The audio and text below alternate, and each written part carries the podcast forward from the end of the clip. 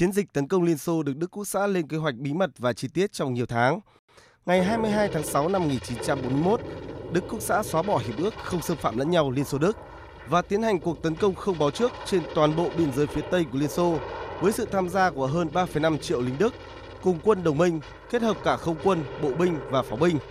Cuộc tấn công khiến quân Liên Xô bị bất ngờ hoàn toàn, nhiều lính Liên Xô bị bắt giữ. Các máy bay của quân Liên Xô bị tấn công ngay cả khi chưa cất cánh. Vào ngày 3 tháng 7 năm 1941, với lời hiệu triệu của Joseph Stalin, người dân Liên Xô bước vào cuộc chiến tranh vệ quốc vĩ đại kéo dài, chống lại sự xâm lược của quân phát xít và kết thúc bằng sự kiện lịch sử ngày chiến thắng mùng 9 tháng 5 năm 1945. Trong lễ kỷ niệm ngày chiến thắng năm nay, Tổng thống Nga Putin đã gọi ngày 22 tháng 6 năm 1941 là một trong những ngày bi thảm nhất lịch sử. Ngày 22 tháng 6 năm 1941 là một trong những ngày bi thảm nhất trong lịch sử của đất nước ta. Kẻ thù đã gieo rắc sự chết chóc, đau thương, sự sợ hãi.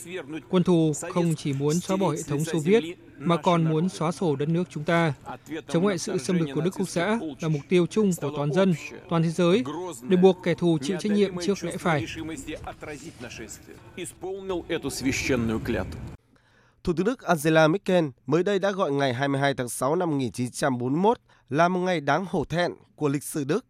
Bà cho biết Đức sẽ không quên những ký ức bi thương mà người dân các nước thuộc Liên Xô cũ phải gánh chịu khi Đức Quốc xã tấn công. Theo bà, nước Đức có nợ với hàng triệu nạn nhân của cuộc chiến tranh và con cháu của họ.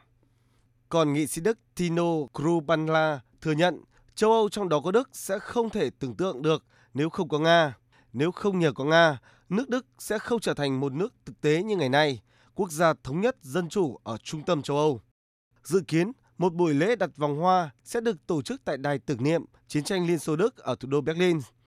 Trước đó vào ngày 18 tháng 6 vừa qua, Tổng thống Đức Frank Walter Steinmeier cũng đã tham dự một buổi lễ tưởng niệm các nạn nhân của cuộc chiến tranh Liên Xô Đức tại một bảo tàng Nga Đức ở thủ đô Berlin, được xây trên địa điểm Đức Quốc xã đã ký biên bản đầu hàng vô điều kiện quân Liên Xô và lực lượng đồng minh.